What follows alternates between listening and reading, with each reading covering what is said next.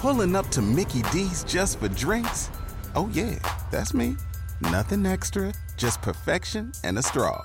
Coming in hot for the coldest cups on the block. Because there are drinks, then there are drinks from McDonald's. Mix things up with any size lemonade or sweet tea for $1.49. Perfect with our classic fries. Price and participation may vary, cannot be combined with any other offer. Ba da ba ba ba.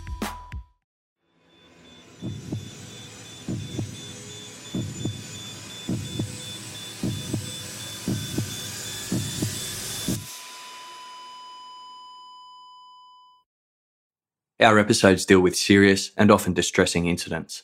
If you feel at any time you need support, please contact your local crisis centre. For suggested phone numbers for confidential support, please see the show notes for this episode on your app or on our website.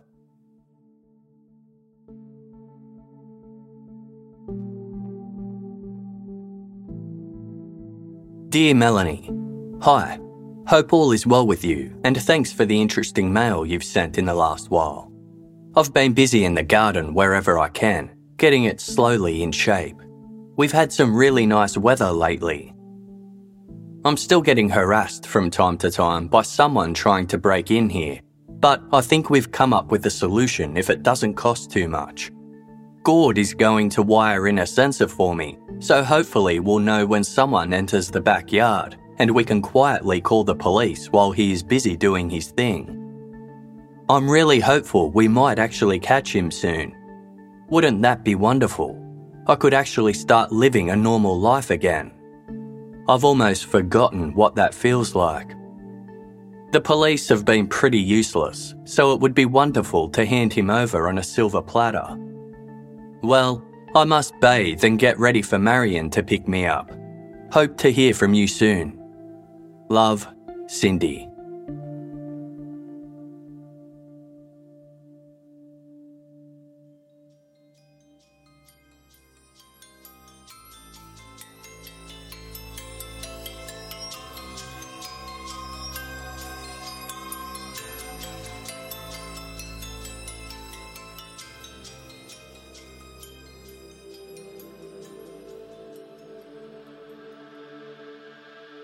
Thirty-eight-year-old Cindy Makepeace was chain-smoking Cameo menthol cigarettes at her dining room table.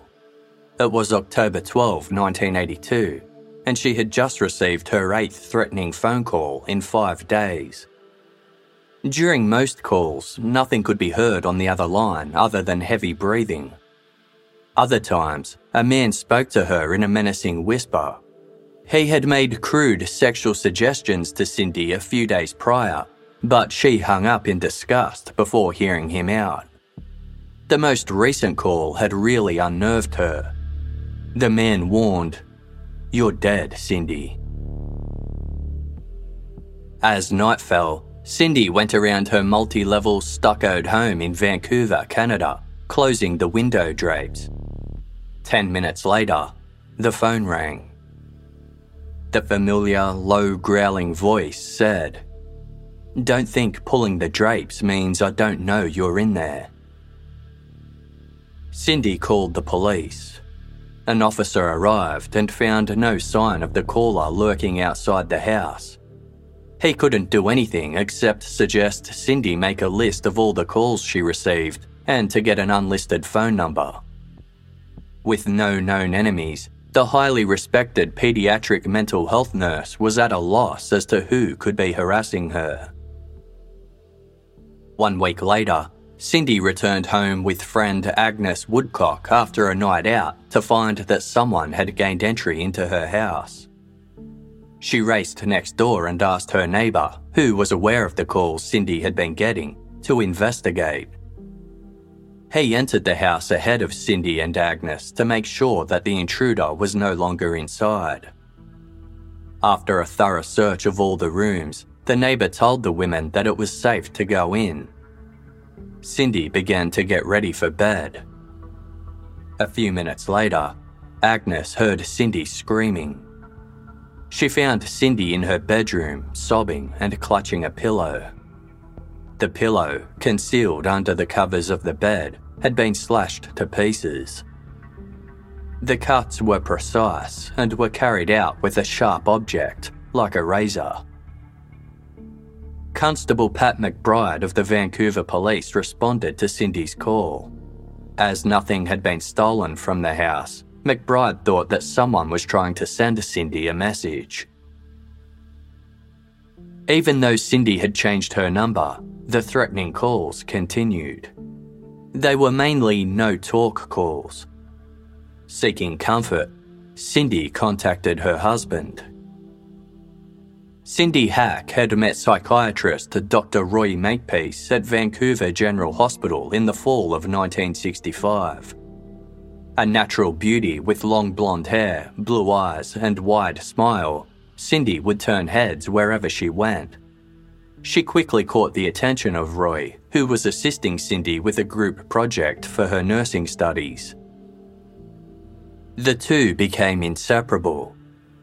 In December 1966, Roy, who was 18 years older, left his wife and two children and married 22 year old Cindy. The union was eventually accepted by Cindy's parents, Otto and Tilly Hack. Roy soon became welcomed into the Hack family life, often playing cards and sharing a drink with Cindy's father, who was only six years his senior. The first few years of marriage were an extremely happy time for the newlyweds. Cindy, who always dreamed of working with children, was employed at the Children's Foundation, a job where she cared for children suffering from trauma and mental health conditions. In 1974, Cindy landed her dream job as the founding director for Blenheim House, a new centre for preschool children requiring mental health support. Described as gentle and kind, but firm when she needed to be, Cindy ran the centre with utmost professionalism and passion. In contrast, Roy Makepeace was not faring as well. Although a registered psychiatrist elsewhere, when Roy moved to British Columbia, he failed the accreditation process three times and was not permitted to practice psychiatry. Instead, Roy took a job as the head of medical services at BC Hydro, the British Columbian electric utility. According to Cindy, the disappointment of failing the exams left Roy depressed, and he became short tempered and irritable.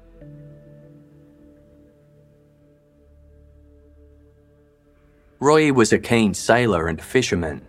In 1977, he bought a 9 metre catamaran he named the Peacemaker.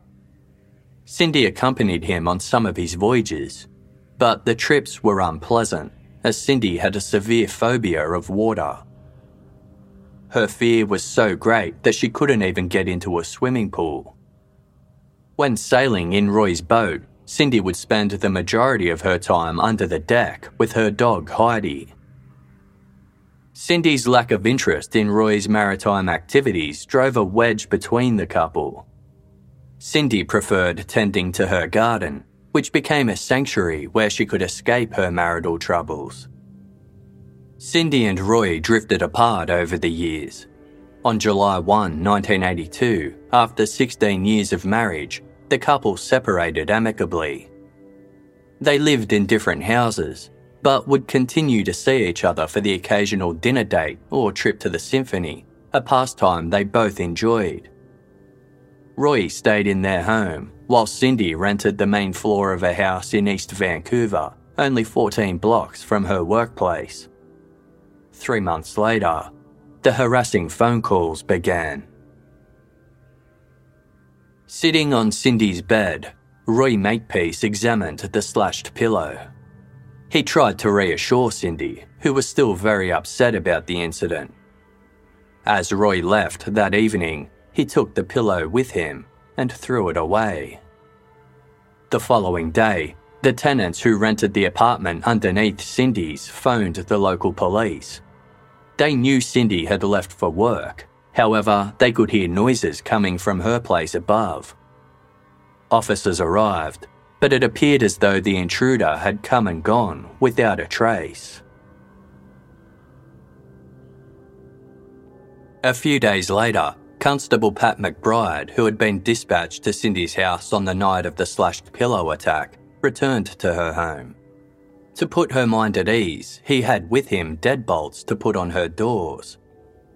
The two became good friends.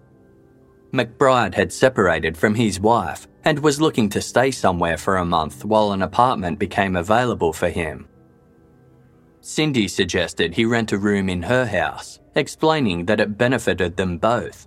He would have somewhere to live, and she would have someone to offer protection.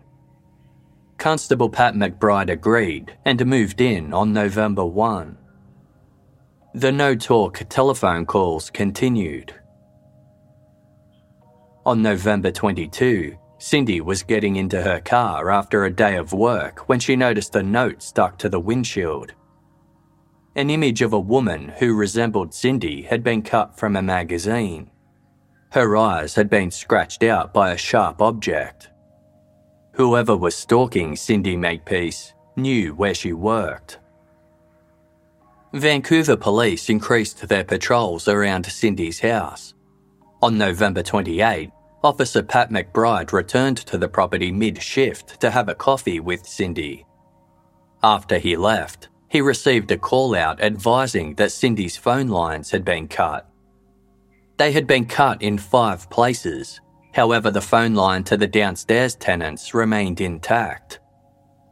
Cindy had received a hang up call half an hour before she realised the lines were dead. Officer McBride and his partner kept surveillance on the home until their shift finished at 7am, but no further incidents occurred. He continued investigating, discovering that a woman two doors down from Cindy had also received hang up and no talk phone calls. A neighbour told Pat McBride that he had also seen a strange man lurking around Cindy's house on three occasions, but couldn't offer a description. In early December 1982, Officer McBride moved out of Cindy's house. Over the month that they had lived together, Cindy and Pat had formed a bond. The pair began dating before entering into an intimate relationship. At times, they would double date with Roy Makepeace and one of his female friends. Even though she was living alone again, Cindy assured family and friends that she was fine. Cindy was resilient. She had endured hardships throughout her life and was not going to let the recent events get to her. Although loved by their parents, growing up, Cindy and her five siblings were disciplined sternly by their Air Force instructor father. At age six, Cindy began experiencing nightmares. They continued into her adult years and would cause her to wake screaming. Young Cindy's distress was amplified by her fear of the basement in her family home. Recalling her childhood to friends, Cindy remembered having to eat in the darkened space because there wasn't enough room for all the Hack family around the dinner table. She was also sent down there for misbehaving. Cindy also confided to Roy that she had been sexually assaulted by one of her brothers as a child. Being someone who kept things to herself, she chose not to elaborate. Regular changes in postings for Otto meant that the Hack family moved often, but Cindy maintained A grades throughout her schooling. She had dreams of attending college. However, Otto was of the opinion that only his sons should attend. Instead, he permitted Cindy to enroll in nursing school.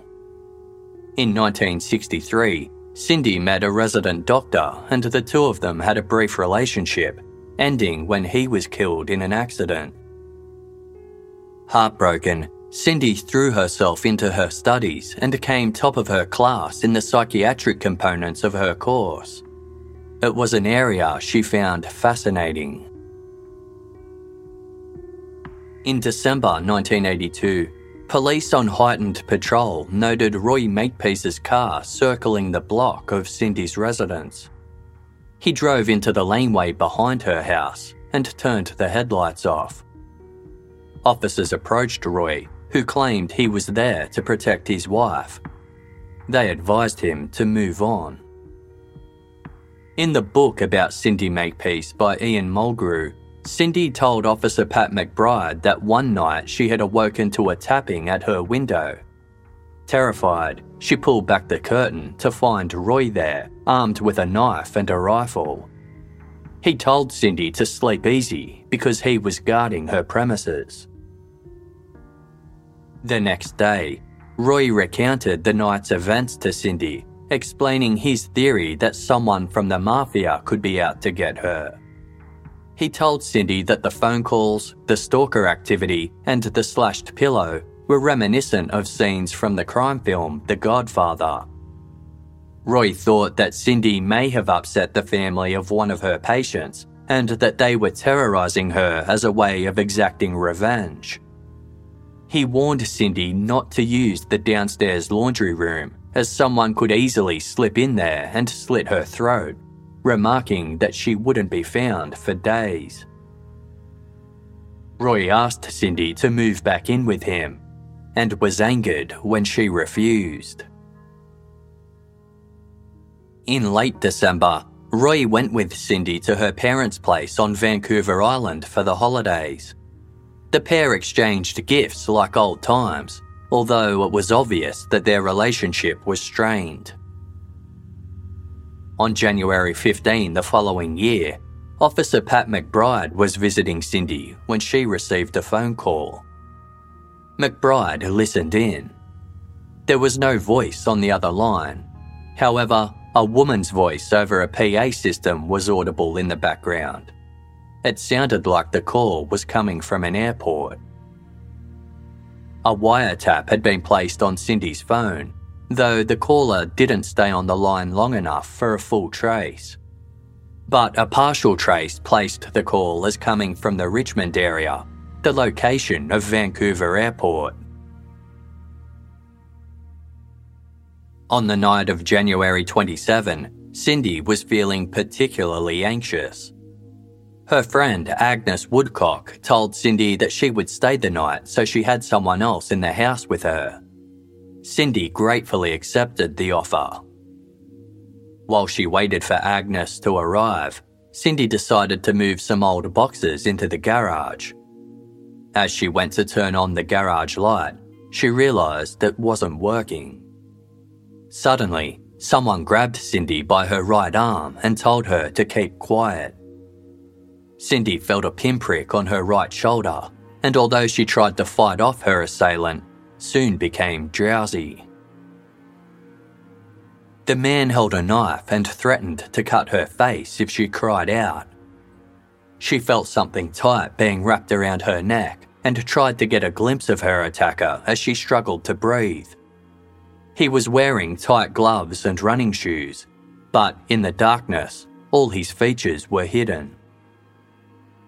The man went to leave, and as he closed the garage door, said to Cindy, It will take a long time to die. Agnes arrived at 9:30 p.m. and heard a moaning sound coming from the basement stairwell. She found Cindy with a black stocking wrapped tightly around her neck and numerous cuts on her body. Cindy was taken to Vancouver General Hospital where she was treated for 14 cuts to her back, shoulders, and her legs. The emergency doctor thought they had been caused by a razor or scalpel, given the neatness of the incisions. She also had a strangulation mark around her neck caused by the stocking, bruises to her face, and what appeared to be a puncture mark from a needle on her right arm. Cindy was hazy about the events. She did her best to recount what happened to her to the doctor and to Detective David Boyer Smith, who was assigned to the investigation.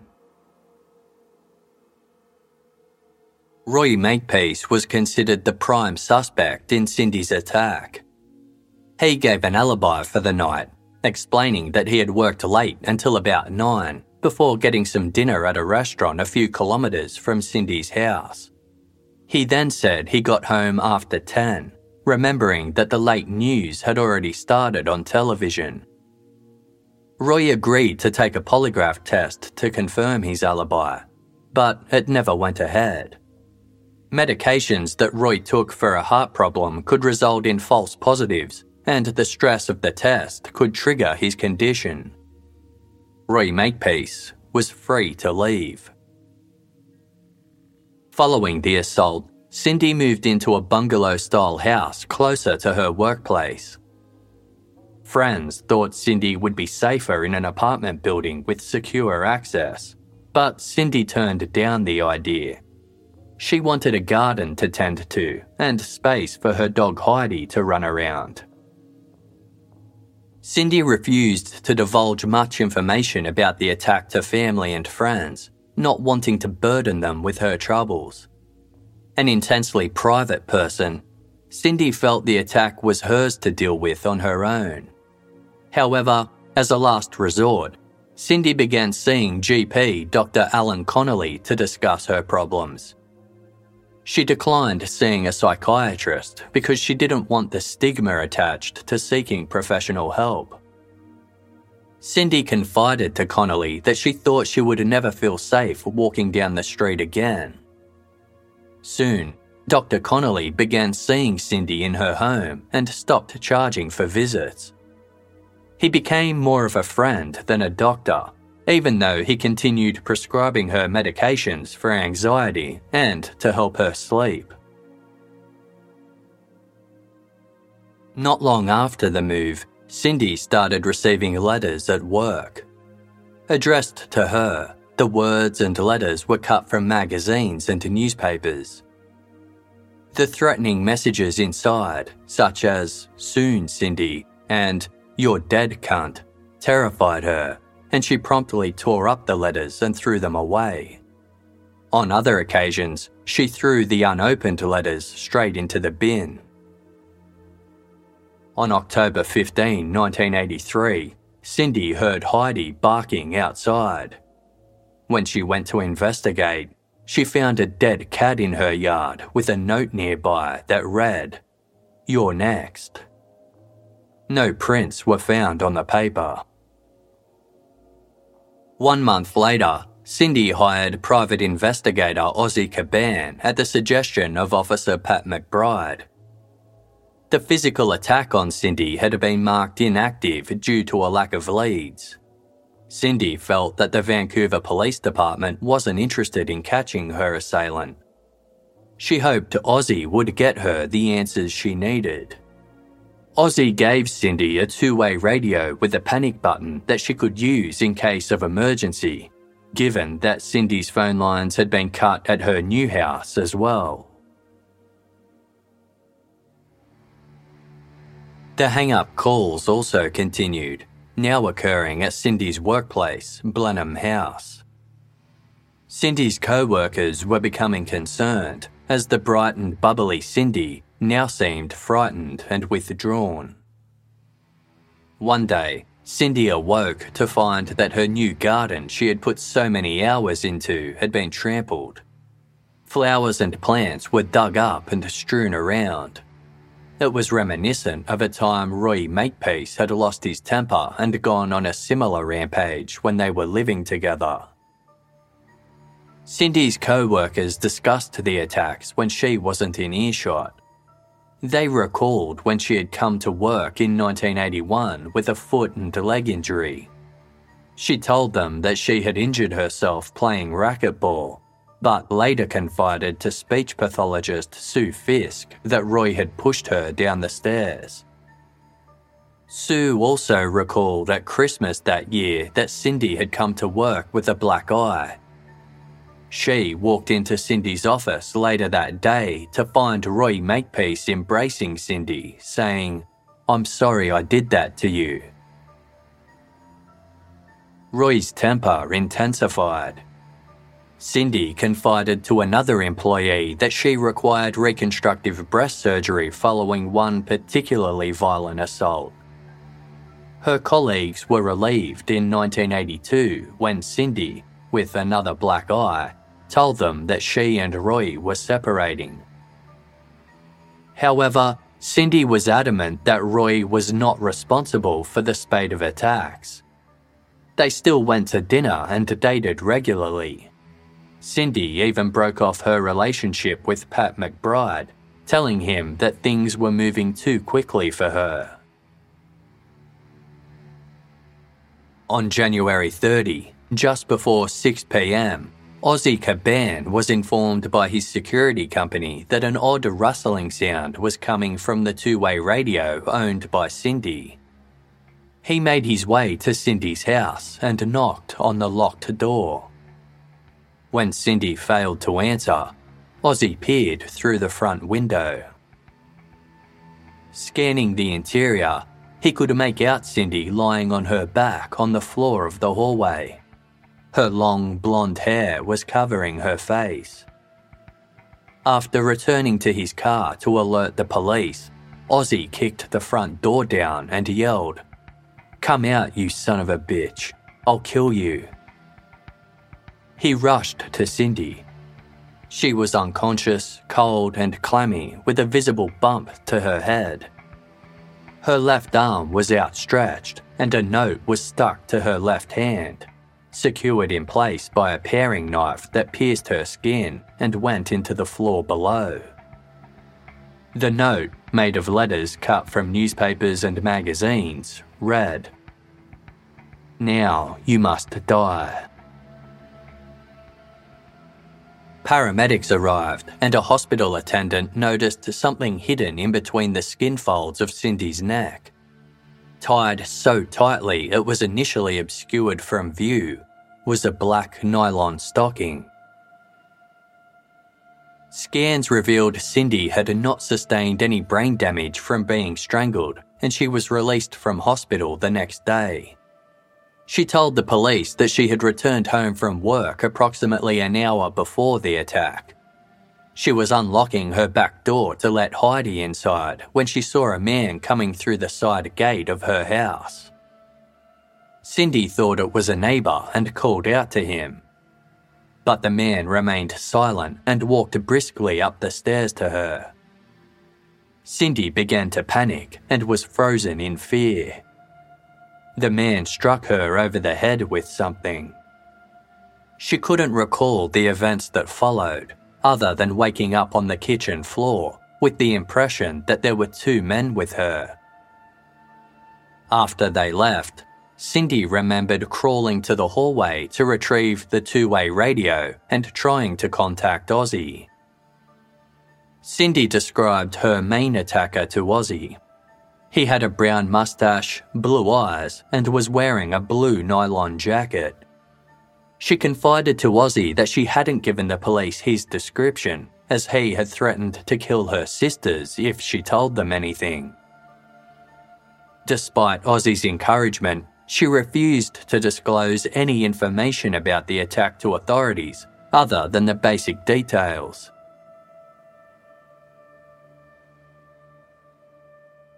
On February 14, Roy Makepeace was questioned about the incident. Detective David Boyer Smith believed him to be responsible for the attack. In a six hour interrogation, he continued to barrage Roy in an attempt to get him to crack. He warned Roy that he would be charged with two acts of attempted murder over the two physical assaults. After refusing to give in, Detective Boyer Smith told Roy that Cindy had given him up, finally telling police that she believed he was the perpetrator behind the attacks on her. She had told detectives that he was a violent man and she was terrified of him. Roy steadfastly denied any involvement, however, admitted to slapping Cindy on two occasions when they were living together he denied ever punching Cindy, giving her black eyes, or any of the other incidences of assault she claimed. Roy maintained his theory that the mafia were involved in the attacks and explained this to the dubious detectives. With no evidence to charge him, Roy was allowed to leave the station. Cindy recuperated from her ordeal and took a brief holiday to her parents' bungalow on Vancouver Island. The respite did her good, and Cindy returned to work happy and upbeat. Following the previous attack four months prior, Cindy and Ozzy had devised a safety plan. She would call his firm when she was leaving her house and also when she returned, so that Ozzy knew she was unharmed. On July 23 at 8:16 p.m., Cindy phoned Ozzy Caban's security company to let them know she was taking Heidi for a quick walk in a nearby park and would return in an hour. It was a warm night, and Cindy watched the tennis players at the nearby community centre. As she walked along, a green van pulled up alongside her. Its driver was a man with long dark hair, a bushy beard, and wearing square horn rimmed glasses. He spoke to her through the open passenger window while leaning across a blonde haired female in the passenger seat. He asked, Excuse me, ma'am, do you know where Churchill Street is? Cindy started to give directions. Approximately three hours later, Regan Trethway heard a strange noise. He looked out the front window of his house and saw a blonde woman trying to open his front door. It was Cindy Makepeace. She mouthed some words to him and was about to lose consciousness. As she pointed to her throat, Regan could make out a black stocking tied tightly around her neck. He cut the ligature with difficulty as it was so tight he couldn't get his fingers under it. Treating doctors at the University of BC Hospital Emergency Department did not know what to make of the attack. Cindy had puffy red eyes from being strangled, a bloody left nostril, and a sore right ankle. Ozzy Caban had met Cindy at Regan Trethway's before she was transported by ambulance. He informed the doctors of two fresh needle puncture marks he had seen on Cindy's inner elbow. Toxicology tests were run which showed the presence of benzodiazepines in Cindy's bloodstream, but did not give a result as to the concentration of drugs in her system. When they undressed her, nursing staff found twigs and leaves in her underwear. Cindy's recollection of events was hazy, she didn't remember anything after giving the man in the van directions. The next thing she recalled was speaking to a doctor in the hospital. A search of Dunbar Park, where Cindy was abducted, located one of her shoes, the canister of dog repellent she carried for protection, and a drag mark in the dirt about 10 metres from the sidewalk where the van pulled up. Later that evening, in the emergency department, clerk Lisa Lattimore received a call. The call was received directly at the emergency desk, bypassing the hospital switchboard system. A man on the line asked, Do you have hospital security? When Lisa asked him to clarify what he meant, the man replied, Do you have security guards? He also asked what time the emergency department closed. The perplexed clerk advised the man that it didn't close. He went on to ask how many floors the hospital had. Not wanting to divulge any further information, Lisa told the man she would transfer him to her supervisor. The man abruptly hung up. Lisa reported the unusual call to Detective David Boyer Smith, who was at the hospital interviewing Cindy Makepeace. She told him that the caller had a strange accent, possibly of South African or New Zealand extraction. In an attempt to remember details of the past attacks, Cindy agreed to undergo sessions of hypnosis. In the book about Cindy Makepeace by Neal Hall, the sessions were successful. Cindy was able to recall from the latest attack the model of the van, that it had chrome mirrors, a rubber pad on the bumper, and a smoky coloured air vent on top. She recalled being dragged into the van, which had carpeting in the back and several people inside. One had a mask and wig on. She felt a sharp prick on her arm and voices surrounding her. One of the voices uttered the word Hombagosh. Cindy explained that this was a South African Zulu word that translated to Be warned, do as I say.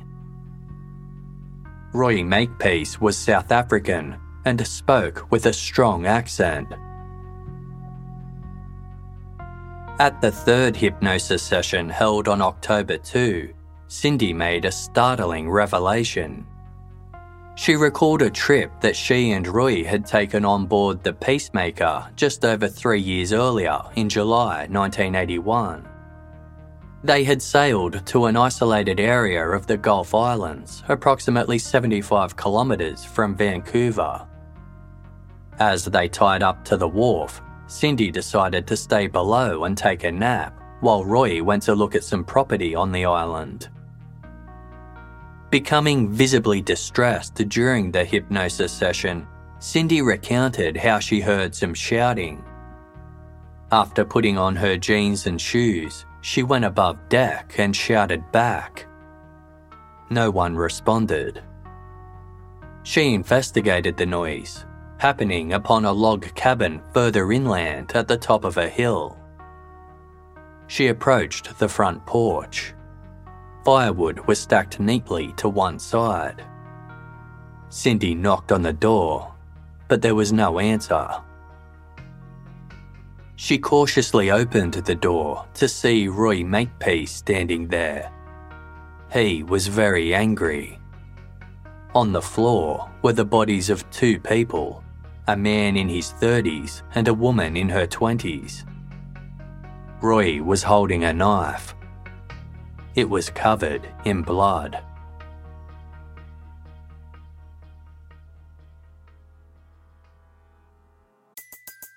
Everybody in your crew identifies as either Big Mac Burger, McNuggets, or McCrispy Sandwich, but you're the Filet-O-Fish Sandwich all day that crispy fish, that savory tartar sauce, that melty cheese, that pillowy bun. Yeah, you get it every time. And if you love the filet of fish, right now you can catch two of the classics you love for just $6. Limited time only. Price and participation may vary. Cannot be combined with any other offer. Single item at regular price. Ba da ba ba ba. You've worked hard for what you have your money, your assets, your 401k, and home. Isn't it all worth protecting? Nearly one in four consumers have been a victim of identity theft. Lifelock Ultimate Plus helps protect your finances with up to $3 million in reimbursement. LifeLock alerts you to identity threats you might miss, and if your identity is stolen, your dedicated U.S.-based restoration specialist will work to fix it. Let LifeLock help protect what you've worked so hard for. Save 25% off your first year on LifeLock Ultimate Plus at lifeLock.com/slash-aware. Terms apply. Running from the cabin, Cindy screamed out to Roy that he was a murderer and vomited. Roy caught up to Cindy, slapped her on the face, and shook her. The next thing she remembered was sitting on a bed while Roy hacked the bodies into pieces with an axe to dispose of in the ocean. From the book by Neal Hall, Cindy told the hypnotherapist, I don't know how I got there. I'm just sitting on the bed. I'm numb as if in a shell. But part of me is screaming inside.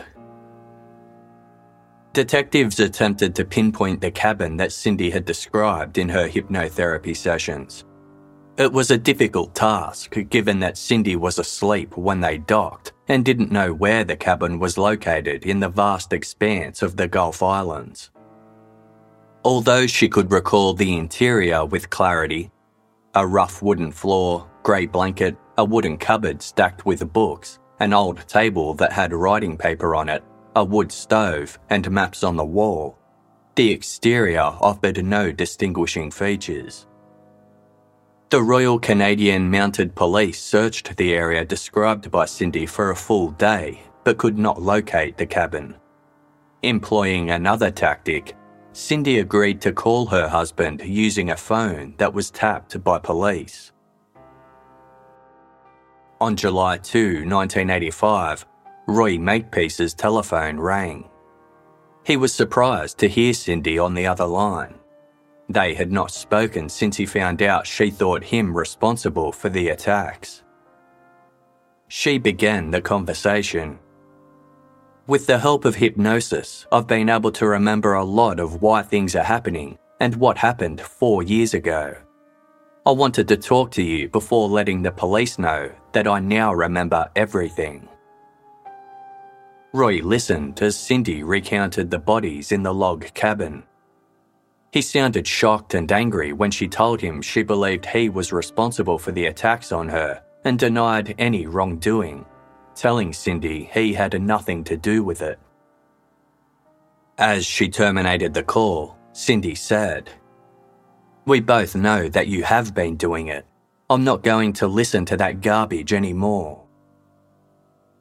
Immediately following the call, Cindy and Roy Makepeace were placed on round the clock surveillance. This was ceased five days later due to the expense and resources required. During this time, Roy made no attempt to contact or harm Cindy. Six months later, on December 11, Cindy left work on her lunch break and didn't return. That night, Desiree Elzessa was cycling near the University of British Columbia it was freezing cold as she rode along West 16th Avenue. The December sun had well and truly set by 6:20 as Desiree came to the intersection of Blanca Street. She stopped when something caught her eye. A blonde woman staggered before falling into a ditch across the street. Racing over to her, Desiree noticed the woman had a black stocking wrapped tightly around her neck. She managed to tear the stocking off with her bare hands and called an ambulance. When paramedics arrived, they found Cindy Makepeace standing in the ditch, dazed, with icy cold water up to her thighs. She was wearing regular clothes with the addition of a black rubber industrial glove on her right hand. One of her feet was bare, the other had on a man's work boot. Concerned about hypothermia, a paramedic coaxed Cindy out of the water and worked on warming her as he took her to the University of BC hospital. Cindy had scratches on her upper chest, arms, legs, and back that looked like they were caused from fingernails or tree branches. She had a dark bruise to her forehead. There was a fresh puncture wound to Cindy's right elbow, indicating that she had been drugged. Blood testing showed the presence of benzodiazepines in her bloodstream. However, Cindy also told the treating doctor she had taken 6 milligrams of the drug Ativan for anxiety earlier in the day. As with previous attacks, Cindy couldn't remember what had happened to her, only events before and after. She recalled leaving Blenheim House for lunch and driving to the chemist to pick up her prescription for Ativan. The next thing she recalled was going to the hospital in the ambulance, although she had a vague memory of having her hands tied behind her in an unfamiliar room. Cindy poured her feelings out in her personal diary. She wrote, I don't know why it bothers me so much that I can still only remember bits and pieces of what happened the last time I was attacked. I don't know which is worse, remembering or not being able to remember. I think it would be better if I had total amnesia about it, although it feels so helpless to know things were done to you and you don't know what they were. The police reaction was so confusing if nothing else, I learned not to talk to anyone about it. Cindy returned to work shortly after the attack, but the experience had a profound effect on her. She became further withdrawn, and it was obvious to her co workers that she was no longer coping with the demands of her work. She looked exhausted, the dark circles around her eyes accentuated by her pale skin. Cindy felt she had no choice but to move house again. She relocated from Vancouver to the city of Richmond, 15 kilometres south. Things settled down, and Cindy enjoyed the garden at her new rental house, a modest brown and white timber multi levelled home. Cindy's close friends, Tom and Agnes Woodcock, came over on the night of April 12, 1986, four months after the attack in the park. They played cards and decided to stay the night, retiring to bed at 11 o'clock. At 2 a.m., Tom heard a loud thump coming from downstairs. He was putting on his pants when Cindy knocked on his door. She had heard the same noise and asked Tom if he would go with her to investigate. They made their way down the hallway together. As Tom passed the window of the living room, he could see flames coming from the basement below them. He shouted to his wife Agnes to phone for the fire brigade. Agnes soon returned, telling Tom that the phone line was dead. In response, Tom raced outside to flag down anyone who might be able to help. He saw a man in his 30s standing near Cindy's house and called to him, asking the man to phone for assistance. The man didn't reply, instead, running down a side street and disappearing into the night. The fire was quickly brought under control and extinguished by the Richmond Fire Department at 2:52 a.m. Damage was confined to the basement area, and Cindy, her guests, and her dog were unharmed. An investigation by authorities and a specialist fire investigator could not find any evidence to suggest who might be responsible for the blaze. Cindy thought Roy Makepeace was to blame. The fire was a massive setback to Cindy. She became increasingly despondent in the weeks that followed. The major depression that arose from Cindy, realising that the attacks had followed her to her new place, resulted in a stay at St. Paul's psychiatric unit. Gradually, Cindy's mental health improved, and on discharge from the hospital, she finalised her relationship with Roy Makepeace, officially divorcing in June 1986. To mark the end of the marriage, Cindy changed her surname from Makepeace to James. Rather than returning to her maiden name of Hack, Cindy liked the short, easy to remember surname of James and the new beginning it signified. In mid 1986, Cindy went to Germany to visit and stay with her brother Roger, who worked there. On return, Cindy, who had taken six months of sick leave, felt well enough to go back to work. She was immediately asked to resign.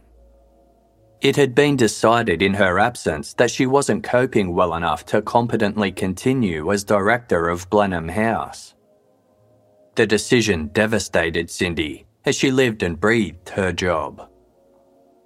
As a parting gesture, Cindy received a payout. Given that she had worked in her specialist role at Blenheim House for 13 years, the company also provided funds for Cindy to upgrade her nursing skills so she could return to work as a hospital ward nurse.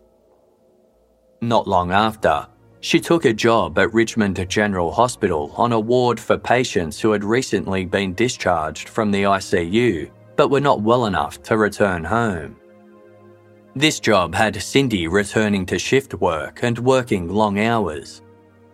She had further difficulty sleeping relying more on medications such as diazepam, and lost weight, often feeling too anxious to eat. Her weight plummeted to 44 kilograms. At the behest of her psychiatrist, who saw Cindy fortnightly after her release from the psychiatric hospital, Cindy began keeping a private journal. The psychiatrist hoped it would help if Cindy recorded everything and reflected on her thoughts. From the book about Cindy by Neal Hall, One entry, dated April 30, 1988, read Got a hang up call about half an hour after getting home. Don't know if it's that or what, but I feel kind of jittery. Hope there aren't any more over the next few days, as that seems to have been a pattern before my house was broken into each time. Maybe I'll take a taxi to work on Monday night so it doesn't look like the house is empty. Christ, I'm so sick of this. I'm so tired of living in fear. I'm so bloody tired, period. I'm tired of being tired. Cindy used her journal to express her anger towards the various people in her life that had left her in despair. Her parents for her strict upbringing, Roy Makepeace for his control over her while they were together, and the Vancouver and Richmond police, who, whilst they assured Cindy they were doing everything to catch her assailant, she felt were brushing her off. On October 9, 1988, Roy Makepeace was sitting in his apartment in Kitsilano, Vancouver, 15 kilometres north of Cindy's house in Richmond. Two men approached the main entrance and rang the intercom for the secure apartment building. Roy didn't recognise them, so ignored their buzzing. Several minutes later, he could hear noises at his apartment door. Roy looked out of the peephole but couldn't see anyone. They were just out of view. He soon realised it was the two young men who had been outside moments before, someone else having let them into the building. Roy heard one say, You go down, I'll wait here until he comes out. After staying outside for about an hour, both men left. Roy, although distressed by the incident, did not contact the police. His treatment by detectives over the attacks on his ex wife made him distrustful, and he wanted as little to do with authorities as possible. Roy decided instead that from now on, any visitors to his apartment would need to buzz on the intercom using Morse code for the letter R, so Roy knew it was safe to let them in. Two days after the strange man at his door, Roy was checking his answering machine when a 12 second message chilled him. A low, snarling voice said, Sunday, dead, meet, soon. Roy panicked, thinking it was from the two young men who were at his door the previous Sunday. He replayed the message on the second listen, he realised that the caller wasn't saying Sunday, they were saying Cindy.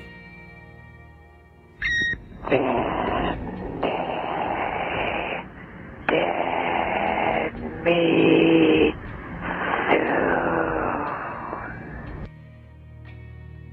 Roy believed that the caller was the person who had been harassing Cindy for the past six years. The next day, as he checked his answering machine again, Roy had another message. This one, in the same growling tone, said, Hey man, more smack, more downers, another grand after we waste the cunt. No more deal. Roy sent a copy of the threatening messages to his lawyer, believing that he was being framed. In response, Roy's lawyer told him to forward the tapes to the Vancouver police chief. Roy declined and did not tell Cindy about the calls. Later that month, on October 26, Cindy finished work at 8:30 p.m. after a 13-hour shift. She was due to clock off an hour earlier, but a patient on her ward died and Cindy stayed back to complete the required paperwork. Extremely saddened and dejected at the loss of her patient, Cindy pulled into her garage and waited with the engine and lights off. This was a habit she had gotten into to make sure everything was quiet and safe at her house before she exited her car. As Cindy got out, she noticed a man standing at the rear of her blue Chevrolet Citation. Wearing a ski mask, the man grabbed Cindy and put a knife to her neck. He said that he would kill her. It was then that Cindy realised there was another man, his face also concealed by a ski mask. Cindy tried to fight off her attackers, but a needle was pushed into her right arm. The silent alarm registered to Cindy James was received approximately two and a half hours later by Ozzy Caban Security Company. A police officer responded shortly after midnight, parking his car outside Cindy's house. Everything was silent. As the officer walked up Cindy's driveway, he noticed the interior light of her car in the open garage was on. He found Cindy lying in the driver's seat naked from the waist down. Her pantyhose were pulled down around her ankles. Her legs were protruding from the car door, and her hands had been tied behind her back with a black nylon stocking. Another was tied around her neck. In one of her hands was the alarm device. Cindy's mouth was covered with grey duct tape and crusted blood formed around her nostrils. Her skin was cold. Unable to find a pulse, the police officer radioed for backup, stating that Cindy was deceased. A responding officer arrived and heard Cindy wheeze. Realising she was still alive, the officers worked to free her from her restraints.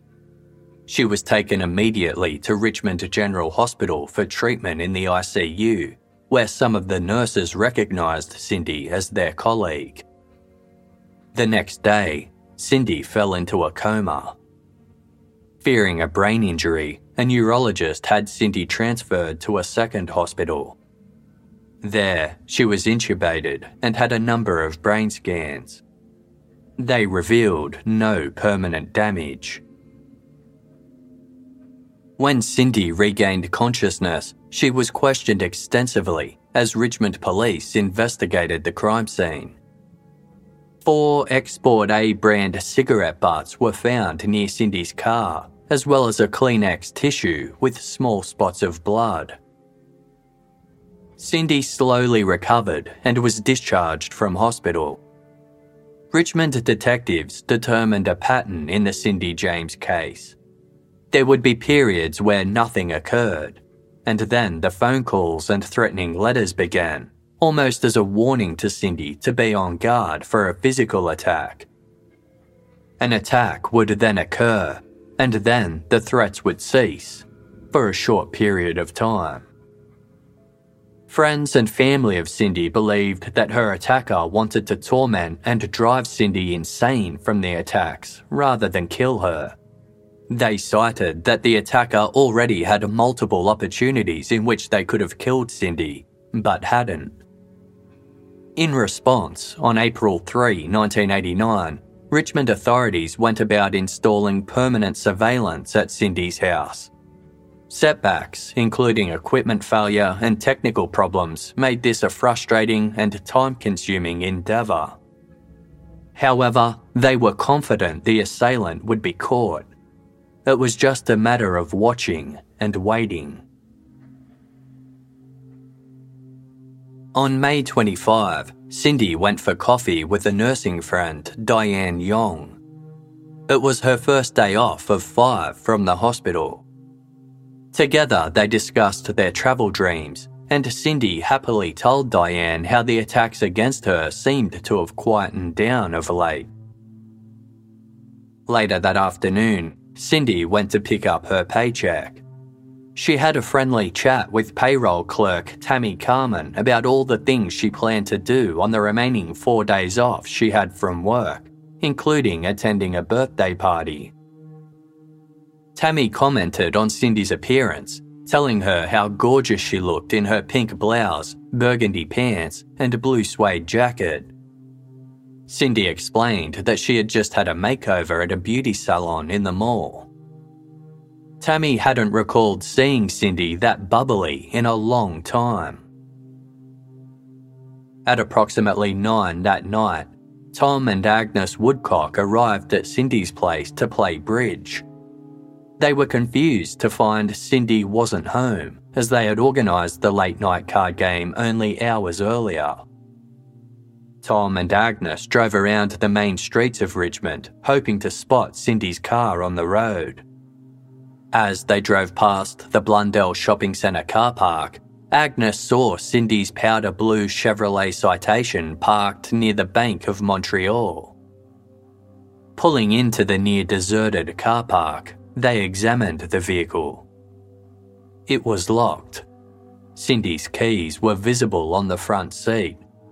A small trickle of blood ran down the driver's side door. Cindy was nowhere to be found. Police investigated the scene. Inside the car, two paper Safeway bags containing groceries were found on the front passenger seat, with Cindy's black purse wedged between them.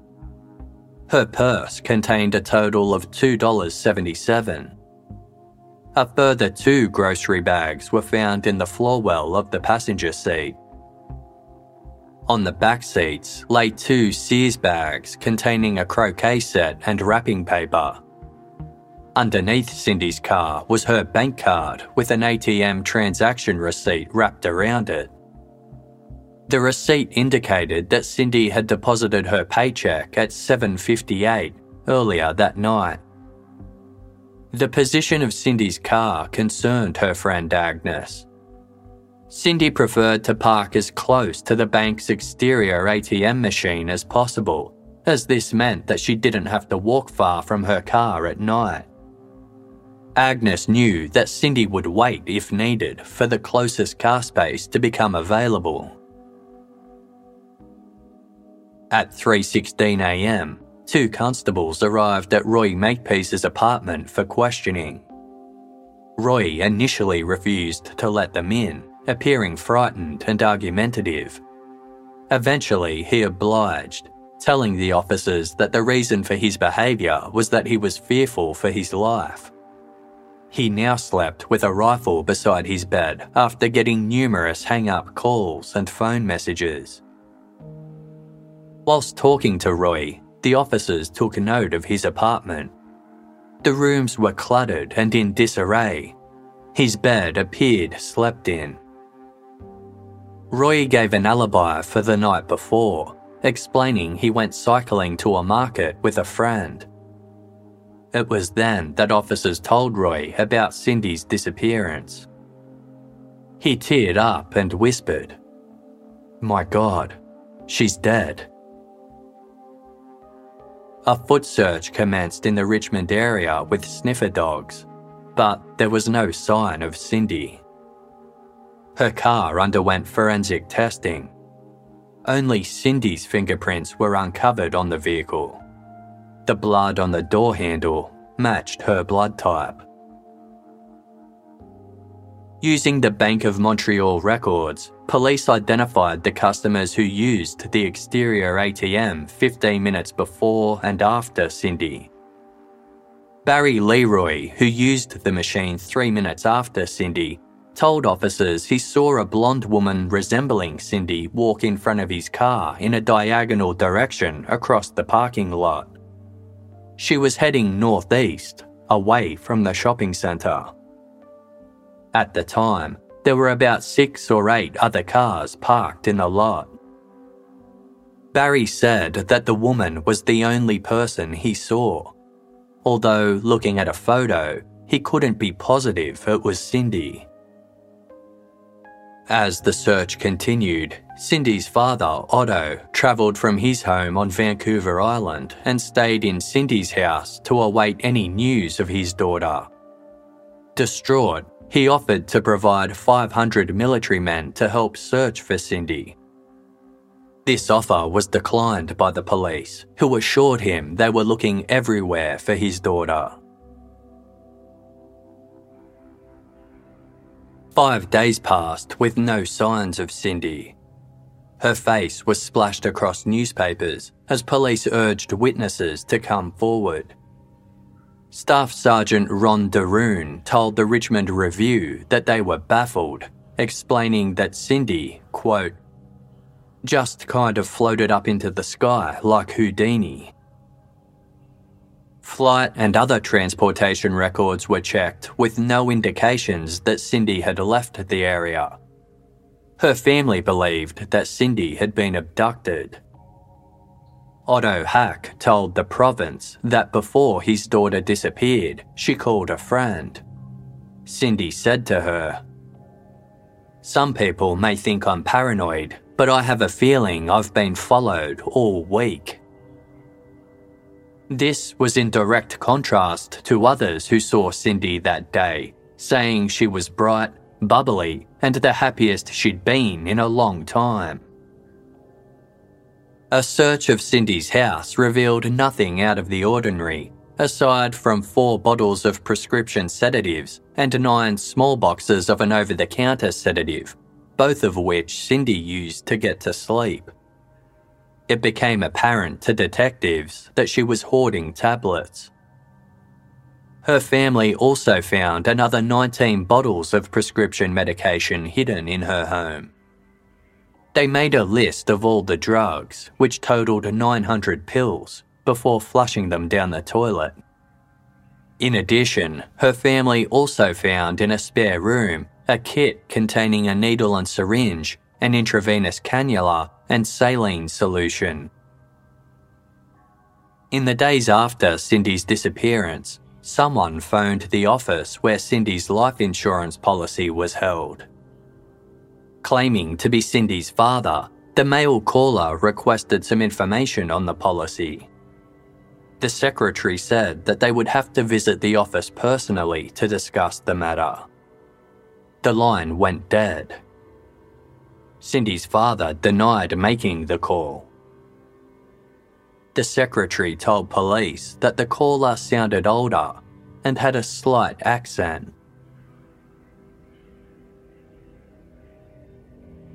June 8, 1989 marked exactly two weeks after Cindy James's disappearance. One and a half kilometres from the Blundell Road shopping centre, a municipal works crew continued their job repairing part of a pavement on Blundell Road. At 10am, worker Gordon Starchuk needed to urinate. The busy road offered no privacy, but the house behind him was abandoned. Making his way down the side of the property, Gordon passed the heavily graffitied exterior and ventured onto a vacant lot behind the house. Out of the corner of his eye, Gordon saw a pink blouse and blonde hair. Initially thinking that a woman was sleeping on the ground, he realised this was not the case as he ventured closer. The woman was lying on her right side, partly on a blue suede jacket, and was wearing burgundy pants and one shoe. The other shoe was lying nearby. It was apparent the woman had been dead for some time. Her face was completely blackened from exposure and decomposition. Her wrists and ankles were tied behind her back.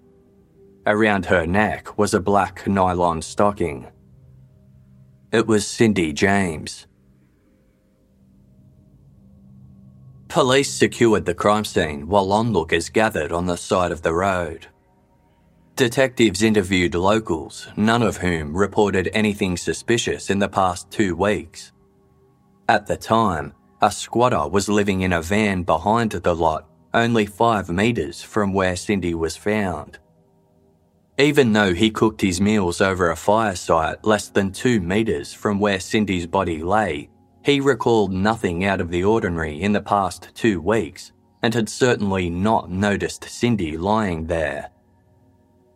The abandoned house, with broken windows and spray painted messages, including the word devil, 666, and swastikas, was a hangout spot for a group of local teens.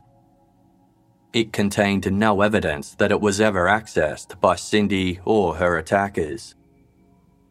Although there were some bloodstaining and cuts to Cindy's blouse, there were no injuries to her skin underneath. Investigators were expecting the cause of Cindy's death to be strangulation. However, this was not the case. There were no injuries consistent with strangulation. 20 millilitres of blood was taken for a toxicology screening in the hope it would provide some answers as to how Cindy died.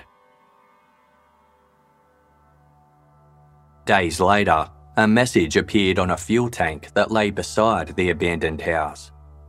In orange spray paint, the sentence, Some bitch died here, was written, with a line extending from the fuel tank to where Cindy's body was found. Whoever was responsible was never identified. A month later, Otto and Tilly Hack, as well as Cindy's siblings, met with police. Cindy's family waited, expecting an update. They were told that the Royal Canadian Mounted Police were no longer investigating Cindy's murder. They were confident her death was a suicide. An inquest into Cindy James's death was held in February 1990. The toxicology report showed that Cindy had eight different drugs in her body, including flurazepam, diazepam, and morphine. The massive drug overdose, particularly of flurazepam and morphine, was concluded to have caused her death. Over the seven years prior to the final attack, Cindy had made a total of nearly 100 reports to police departments. These included hang up calls, threatening letters, destroyed property, physical attacks, three separate fires, and three occasions of dead cats being found on her property.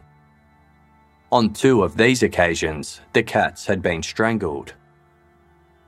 As time went by, suspicions grew, but not towards anyone in Cindy's life. Most, but not all of the police investigating the attacks started to believe Cindy was responsible. Cindy's friends and family were adamant that she had been the victim of a sadistic stalker. Five jurors were tasked with having to decide whether Cindy was the victim of foul play, ended her own life, or perpetrated the final attack herself and accidentally went too far. One of the first to give evidence was Vancouver Constable Vallen Woolacott. Constable Vallen Woolacott arrived at Cindy's home on January 27, 1983, just over six years before Cindy went missing. He had been dispatched to her home after the first physical attack on Cindy, in which friend Agnes Woodcock had found her in a basement stairwell with a black nylon stocking around her neck. After talking with Cindy, who told him of how she had been attacked in the garage of her home, Constable Woolacott conducted a search of Cindy's house.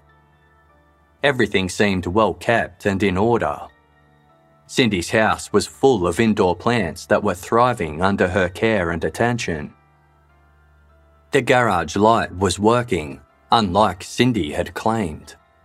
Furthermore, there was no indication of a struggle. The boxes that Cindy said she had been moving were piled neatly in a corner. The only sign that an attack had taken place was a mark of blood on one of the boxes.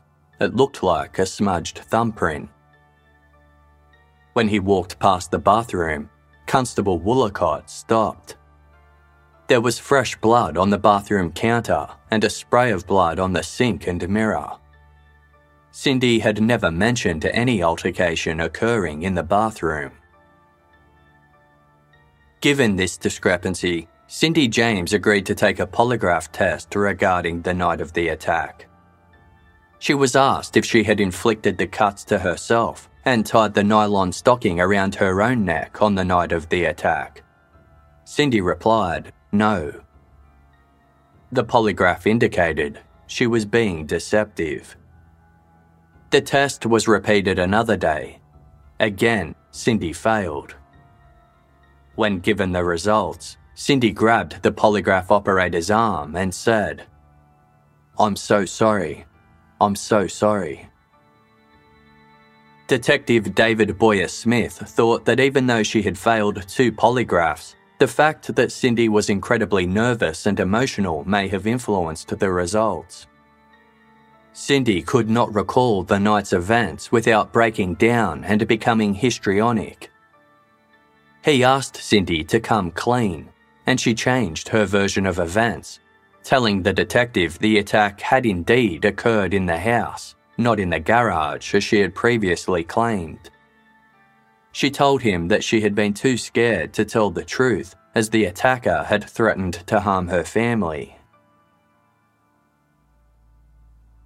Vancouver Police Constable Keo Ikoma responded to the emergency call from Ozzy Caban when he found Cindy on the floor with the paring knife through her hand on January 30, 1984. Ikoma told the inquest that the blood on the kitchen floor, where Cindy claimed the attack had initially taken place, was smeared in a circular pattern as though an attempt had been made to clean it. He also noted that Ozzy Caban had been forced to kick down the front door after both doors to the house were locked.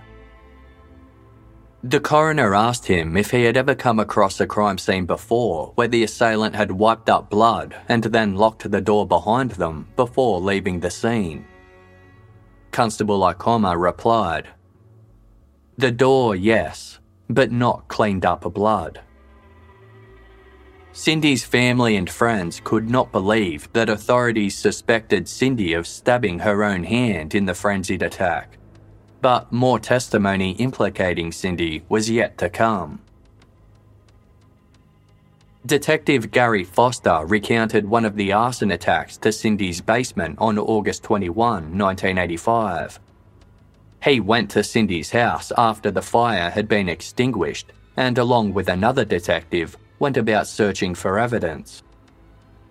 The basement could either be accessed from an interior door or from a louvered window that opened to the outside. Given that there was no evidence of an intruder in the house, the detectives focused on the basement window. Divided into three panes of glass, the window opened outwards, making it difficult for someone to crawl through. The sills were covered in thick dust and cobwebs, which were undisturbed. One of the detectives tried to see if it were possible to gain entry via the window, covering himself in dust and leaving a trail of fingerprints in the process. The detectives suggested that whoever started the fire may have thrown lit paper through the window, but arson investigators later concluded that the fire had been lit in six different places from inside. A roll of toilet paper from the basement bathroom and a Reader's Digest magazine had been used to set fire to a towel, subsequently igniting the basement bathroom. Detective Carol Halliday joined the investigation after this attack. From the minute she spoke to Cindy, she believed that Cindy was acting and carrying out the attacks herself. She argued that Cindy had gotten away with it because the male investigators overseeing the case were so enamoured by Cindy's charm and good looks. Detective Halliday wanted to have Cindy charged with public mischief and arson. However, her superiors declined to do so, in concern for the effect it would have on her mental health. Cindy was also suspected of lighting the fire on April 19, 1986, when friends Tom and Agnes Woodcock were staying over. Investigators noticed that even though the fire had started in the early hours of the morning, Cindy's bed appeared to have not been slept in. This implied she had been up all night. The fire started amongst a bookcase containing memories of Cindy's marriage to Roy, further adding to the speculation that Cindy set the blaze herself. Tom Woodcock disagreed, remembering the strange man he had seen outside of Cindy's house soon after, who had run down the road. This man was never identified. Roy Makepeace, hounded by detectives as the prime suspect for years during the attacks on Cindy, was finally able to have his say at the inquest. The police conceded that there was not one shred of evidence to link him to any of the assaults. Roy added that he had been in South Africa on the night of one of the arsons. Cindy, not aware of this, had told detectives she believed Roy had lit the fire. In an emotion filled testimony, Roy broke down when describing their blissful years as newlyweds. He denounced Cindy's story of a cabin murder in the Gulf Islands revealed under hypnotherapy as sheer fiction. Cindy had failed to disclose that her sister Melanie was also on board the Peacemaker and witnessed none of the traumatic events Cindy described. While admitting to slapping Cindy twice in their marriage, he clarified that Cindy did not require reconstructive breast surgery after a particularly savage assault. She had an elective breast augmentation procedure. Explaining the years prior to her death in the book The Deaths of Cindy James by Neal Hall, Roy Makepeace said, with a tinge of anguish in his voice. It just went from bad to worse to impossible to death. I did everything possible to be supporting, comforting, sympathetic. She was a quiet person who would hold a lot of things in.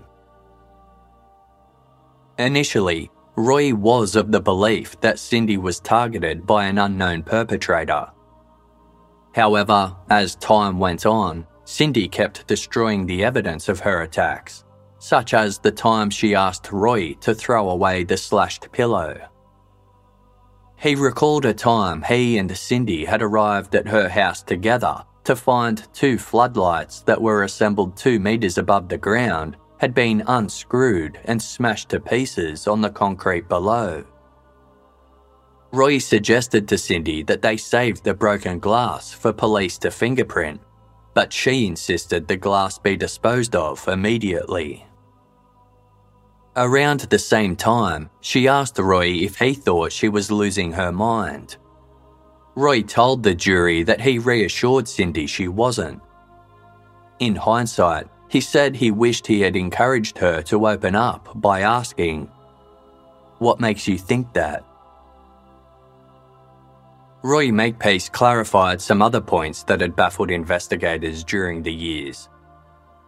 The word hombagosh that Cindy recalled being said to her in the van during an abduction was actually humbagakle, a Zulu term that meant farewell, take care. He explained that his sister used it often in conversation with Cindy and others, and perhaps the unusual phrase had become lodged in her brain. Roy also recalled a time just before they were married when Cindy read him a letter from her mother. The letter was written in an aggressive tone. It lectured Cindy about her poor choice in marrying a divorced man. When Roy asked to look at the letter later, Cindy sheepishly told him that she had written it herself and thrown it out. Looking back, Roy wondered if this odd event was the beginning of Cindy's problems. Roy Makepeace believed that Cindy had multiple personality disorder, now known as dissociative identity disorder.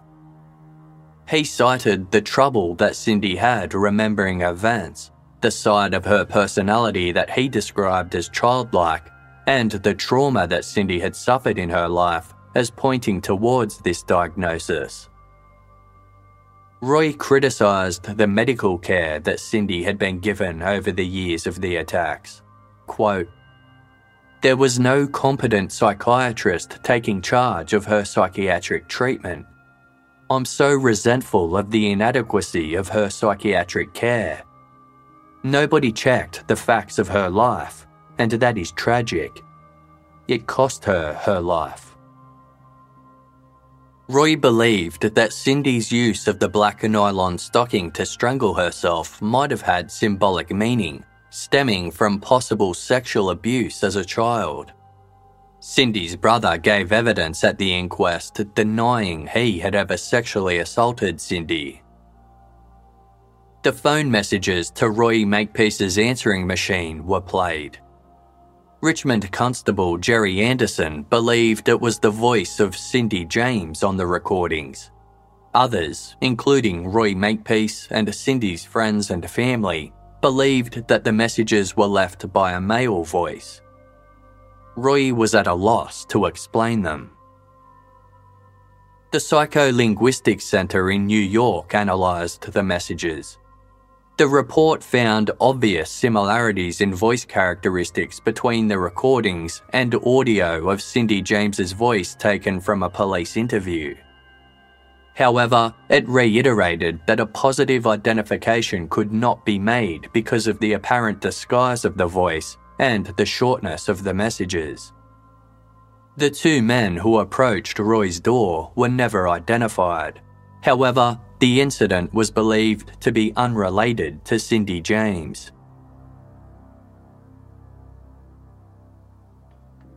The second part of the inquest focused on the day of Cindy's disappearance. Richmond detectives walked through Cindy's last known movements, they argued that Cindy had appeared so jubilant prior to her death because she had formulated a carefully orchestrated plan of her suicide and was going to carry it out. She went to the Blundell Road shopping centre, purchased bags of non perishable foodstuffs, and a birthday present for her friend's son. There was no receipt with the grocery bags. Detectives returned to the shop and ran the purchased items through the checkout. None of the records for the day of Cindy's disappearance matched the dollar value of the groceries in Cindy's car.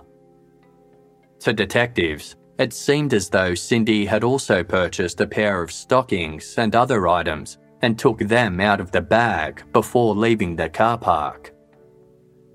Lying under the car, Cindy's bank card and ATM receipt appeared to have been placed there. They argued if it had been dropped in a struggle, the receipt would have separated from the card instead of being wrapped neatly around it. Following the detective's narrative, sometime after leaving the car park, Cindy consumed a large amount of flurazepam and morphine tablets. She then had 20 minutes to get to the abandoned lot one and a half kilometres away before the drugs would have rendered her unconscious.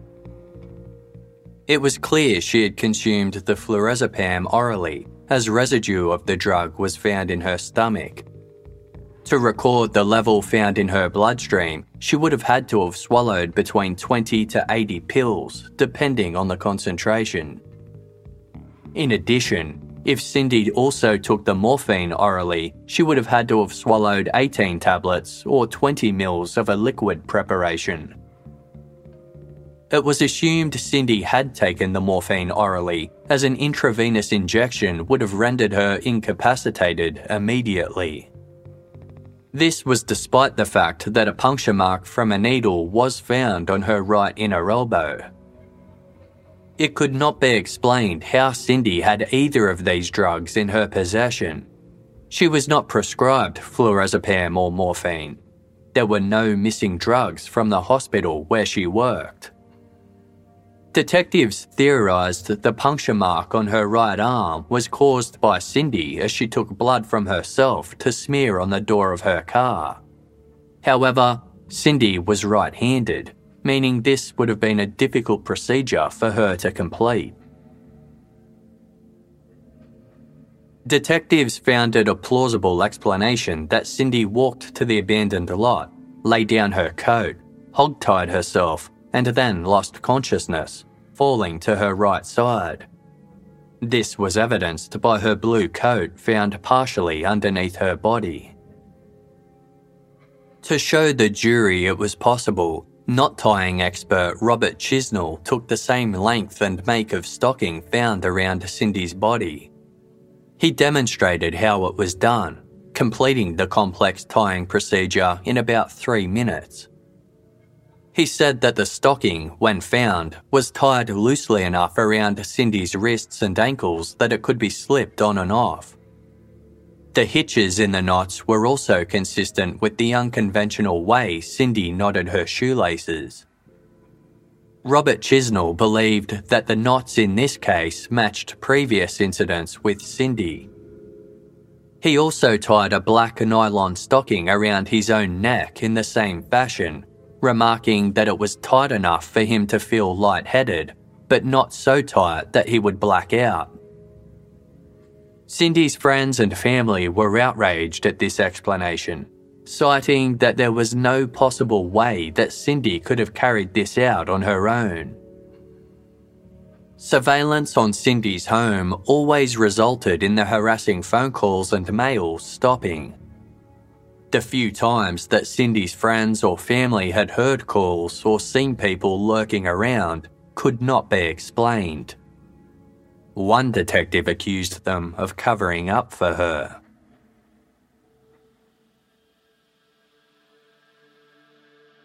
Cindy's former psychiatrist was of the impression that Cindy suffered from borderline personality disorder and post traumatic stress disorder stemming from unknown childhood trauma. However, he argued it was difficult to diagnose and build rapport with her because she was such a guarded and private person. Other diagnoses by psychiatrists who had examined Cindy over the years included anxiety, major depression, paranoid disorder, major affective disorder, psychotic delusions, and suicidal ideation. An excerpt from Cindy's journal, written from St. Paul's psychiatric unit when she was receiving treatment three years prior to her death, was read out. I still feel suicide is my best option in an unbearable situation, and as soon as I get out of here, I will carry out my plan. The majority of the public sympathised with Cindy, a woman who was let down in every way by systems that failed to protect her. Despite admissions to psychiatric units, she was repeatedly allowed to go home without receiving consistent treatment or diagnosis of her condition. If it was that the attacks were occurring to her, the police failed to catch a perpetrator who terrorised Cindy for more than seven years. One forensic psychiatrist who reviewed Cindy's extensive medical history and police files told the inquest The tragedy is that, with all these people involved, she wasn't saved. The inquest into the death of Cindy James was one of the most expensive and lengthy in British Columbia history. In the end, the jury failed to reach a conclusion as to whether Cindy had been murdered or had taken her own life. They determined that Cindy James died as the result of an unknown event after one vote shifted the decision from suicide to undetermined. Some thought that another person or persons were involved in the attacks orchestrated by Cindy, Others proposed that Cindy knew much more about the identity of the perpetrator than she told authorities. One fact that was not argued by nearly all who knew Cindy was that if she had indeed carried out the attacks upon herself, she was not aware that she was doing so. The terror in her eyes, the very real emotion she portrayed during countless interviews, convinced nearly all involved that Cindy truly believed that these attacks were occurring to her. This lady suffered very deeply, from within or out, one forensic psychiatrist stated. He suggested that Cindy cast herself center stage as the victim in a fantastic plot of her own creation, adding, She was in a living nightmare. The coroner concluded Cindy James was a victim, real or imagined, and lived in terror for an unknown period of time throughout her life. The Hack family was devastated by the finding, hoping that the jury would recommend the case be reopened. They vowed not to let their daughter's death go, determined to find her killer and bring them to justice. Sifting through the rubble of one of the fires that engulfed Cindy James's basement, authorities found a mauve coloured notebook. It was Cindy's journal. The hardcover was decorated with Cindy's favourite thing blooms of coloured flowers. Cindy's sister Melanie had purchased the journal for her during her separation from Roy Makepeace. On the inside cover, Melanie had inscribed a note and quote by naturalist John Muir. It read To my dear, sweet sister Cindy, it is always sunrise somewhere. The dew is never all dried at once. A shower is forever falling. Vapour is forever rising. I hope that you feel the wonder of nature as I do. May it make you feel intensely alive and full of joy, now and forever.